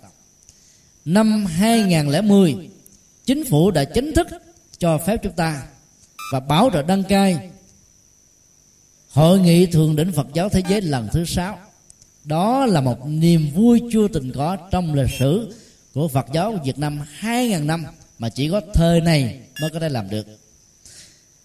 Và ta nối kết 2008 2009 và 2010 ba năm liền ta tổ chức lễ hội Phật giáo toàn cầu. Thì rõ ràng, với niềm tin và sự đoàn kết, Phật giáo Việt Nam sẽ bắt đầu hưng thịnh trở lại và có khuynh hướng như là quốc đạo trong hai triều đại lý và trật để làm cho điều đó trở thành một hiện thực, thì sự đóng góp của toàn thể tăng ni và phật tử Việt Nam là điều không thể không có. Người có công đóng góp công, người có tài năng đóng góp tài năng, người có của đóng góp của. Năm 2010 nó trùng vào cái năm tổ chức kỷ niệm một ngàn năm Thăng Long Hà Nội một cái nền tảng văn hóa dân tộc chịu ảnh hưởng trực tiếp từ nền văn hóa Phật giáo Việt Nam.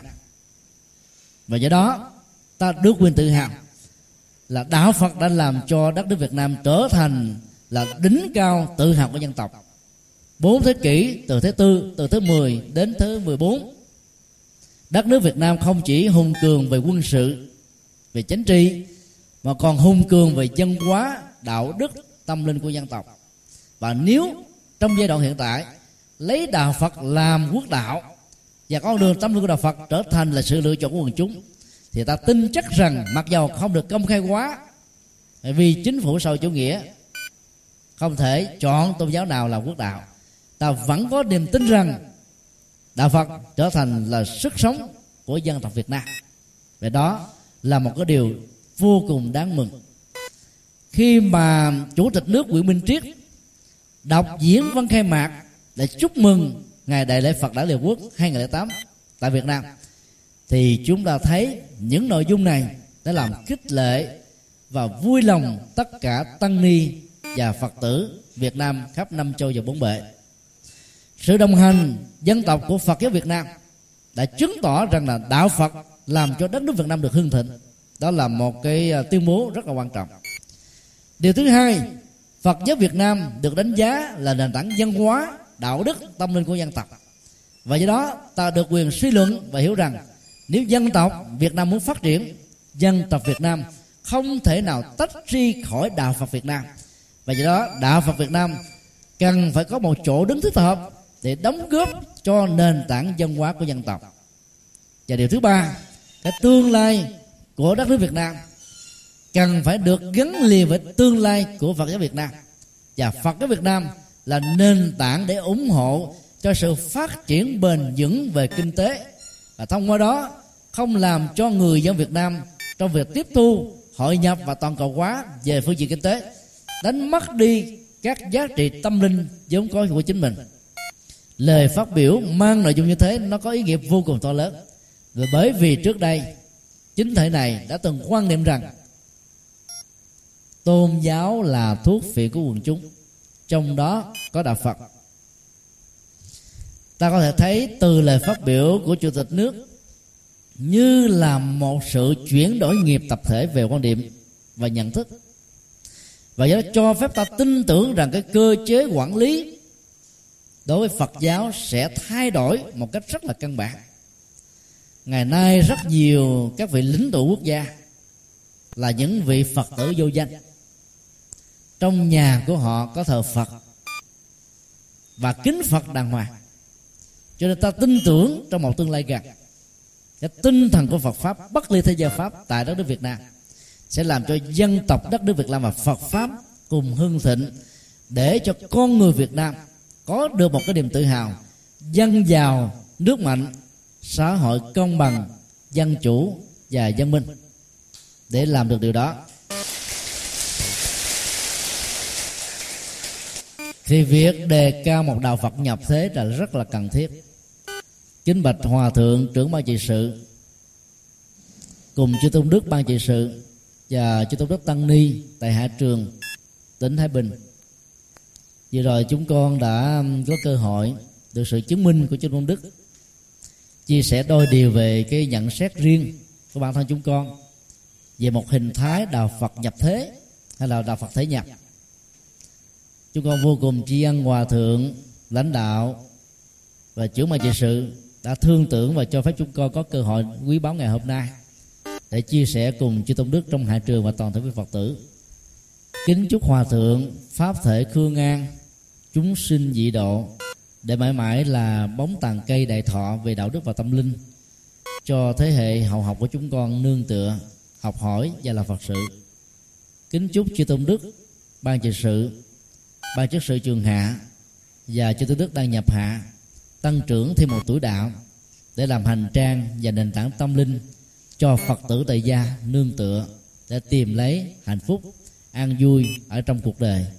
Nam mô quan hỷ tạng bồ tát ma ha tát.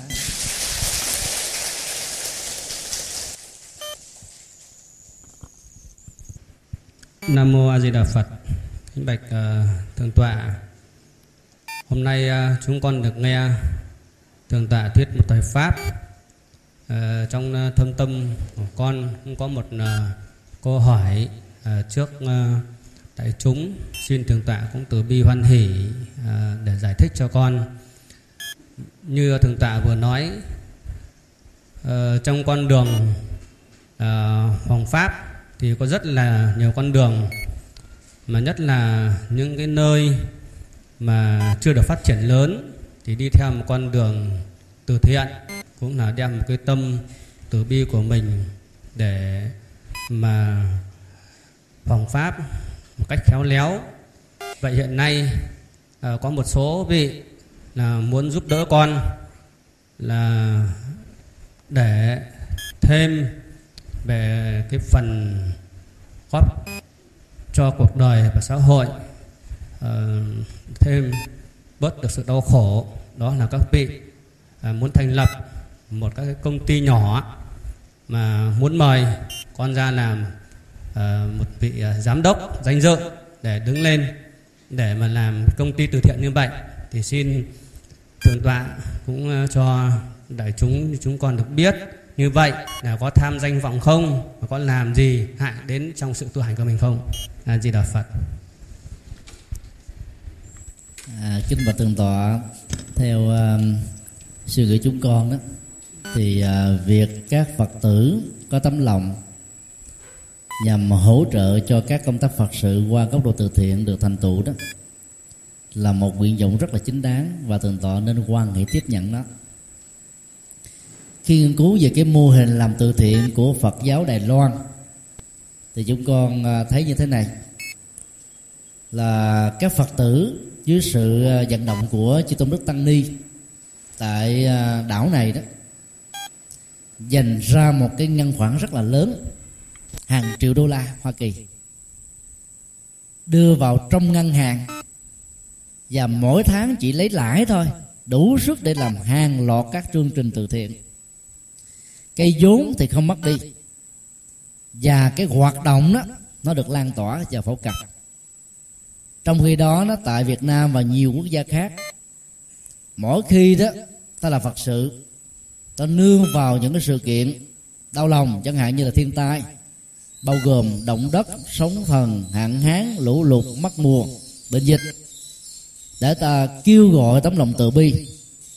Lá rất ít, đùm lá rất nhiều. Và do vậy đó, cái cơ hội vận động của chúng ta và cái kết quả vận động sẽ không bao giờ cao vì thiên tai, lúc nào cũng có, ở đâu cũng có. Cho nên sau một thời gian đóng góp đó, thì các phật tử thuần thành đó cũng bắt đầu cạn kiệt. Và do vậy, cái hiệu quả đóng góp ngày càng giảm dần giảm dần giảm dần. Và ta phải hết sức là vất vả để đi tìm những tính chủ mới, những người có tấm lòng mới. Và sau một thời gian đóng góp, họ cũng tiếp tục rơi vào trạng thái của những người đi trước cho nên con đường làm từ thiện của chúng ta đó, nó không có hiệu quả vì cái mức độ quy mô nó không đạt được. Tại đài loan thì hoạt động từ thiện của từ tế được xem là lớn nhất thế giới, ở trong cộng đồng của người phật giáo. Ni sư chứng nghiêm là người um, lập ra cái um, tổ chức này. Và bây giờ đó là số lượng thành viên đó khó mặt khắp năm châu. Vận động, làm hội viên ở các nước phương tây mà cái mức độ tiền tệ sinh hoạt của họ cao rất nhiều lần so với đài loan và những quốc gia nghèo như việt nam. Thì việc kết nạp hội viên đó đó, nó tạo ra một cái khoản ngân sách rất là lớn cho cái quỹ từ thiện quốc tế này. Nếu ta mạnh dạng làm cái mô hình đó, ta nối kết trong và ngoài nước, những người có tấm lòng với nhau, thì cái ngân quỹ làm từ thiện đẻ lại ra, có thể giúp cho chúng ta, giúp ích cho rất nhiều người đang có những nhu cầu. Mà sự chậm trễ trong việc tiếp viện có thể dẫn đến rất nhiều nỗi khổ niềm đau và tệ nạn xã hội khác. Trên tinh thần đó đó thì việc chấp nhận làm giám đốc danh dự cho một hoạt động kinh doanh để cái ngân quỹ của nó tạo ra cái sự san sẻ, giảm bớt nỗi khổ niềm đau của quần chúng là một điều hết sức là sáng tạo và có ý nghĩa nhập thế, có ý nghĩa xã hội, có ý nghĩa đạo đức và đồng thời cũng mang được cái ý nghĩa tâm linh nếu chúng ta gắn liền Phật pháp với con đường từ thiện. Các quốc gia tiên tiến như là nhật bản cũng làm những điều này. Các nhà sư nhật bản là những địa chủ rất lớn. Đất vua, chùa làng, phong cảnh bục chỉ đúng với cái nền văn hóa việt nam. Chùa là của bá tánh chứ chùa không phải là của các nhà sư. Chứ việc đóng góp xây một ngôi chùa là xây cho chính mình xây cho người dân xây cho tương lai con cháu của chúng ta. Nhưng mà đất á, thuộc về chính phủ. Thời phong kiến cũng như vậy và thời đại này cũng như thế. Chúng ta chỉ là cái người canh tác đất thôi chứ chúng ta không được xem là sở hữu chủ của đất đai. Cho nên khi mà buôn bán ta chỉ gọi một cái từ là chuyển quyền sử dụng đất trong khi đó, tại nhật bản, đất không phải của vua, mà đất phần lớn của chùa, của các nhà sư. Vì làm sở hữu chủ của những cái cuộc đất lớn, cho nên rất nhiều nhà sư nhật bản trở thành là giám đốc của các xí nghiệp lớn. Cho nên họ có điều kiện làm từ thiện rất là mạnh ngoài công việc quần pháp giảng kinh như là truyền thống. Và do đó, cái hiệu quả quần chúng đến với chùa cũng đông hơn tình trạng mà cúng dường trai tăng hiếm thấy ở nhật bản lắm. Tại vì vì nhà sư quá dư giả thậm chí nhà sư phải cúng lại cho bá tánh và đàn na. Và do đó, họ đến với đạo phật dễ dàng hơn. Cho nên nếu ta làm cái này đó, thì một cái xã hội nông nghiệp và công nghiệp đó sẽ có một cái nhìn rất là thoáng mở rằng các nhà sư không chỉ là các nhà tu, mà còn là những nhà từ thiện, các nhà hoạt động xã hội. Và do đó thiết lập tình cảm và tình thân với Phật giáo sẽ dễ dàng hơn. Cho nên chúng con nghĩ rằng là cái việc tiếp nhận với tư cách là giám đốc tinh thần hay là cái người à, cố vấn tinh thần cho các hoạt động như thế là điều rất cần có.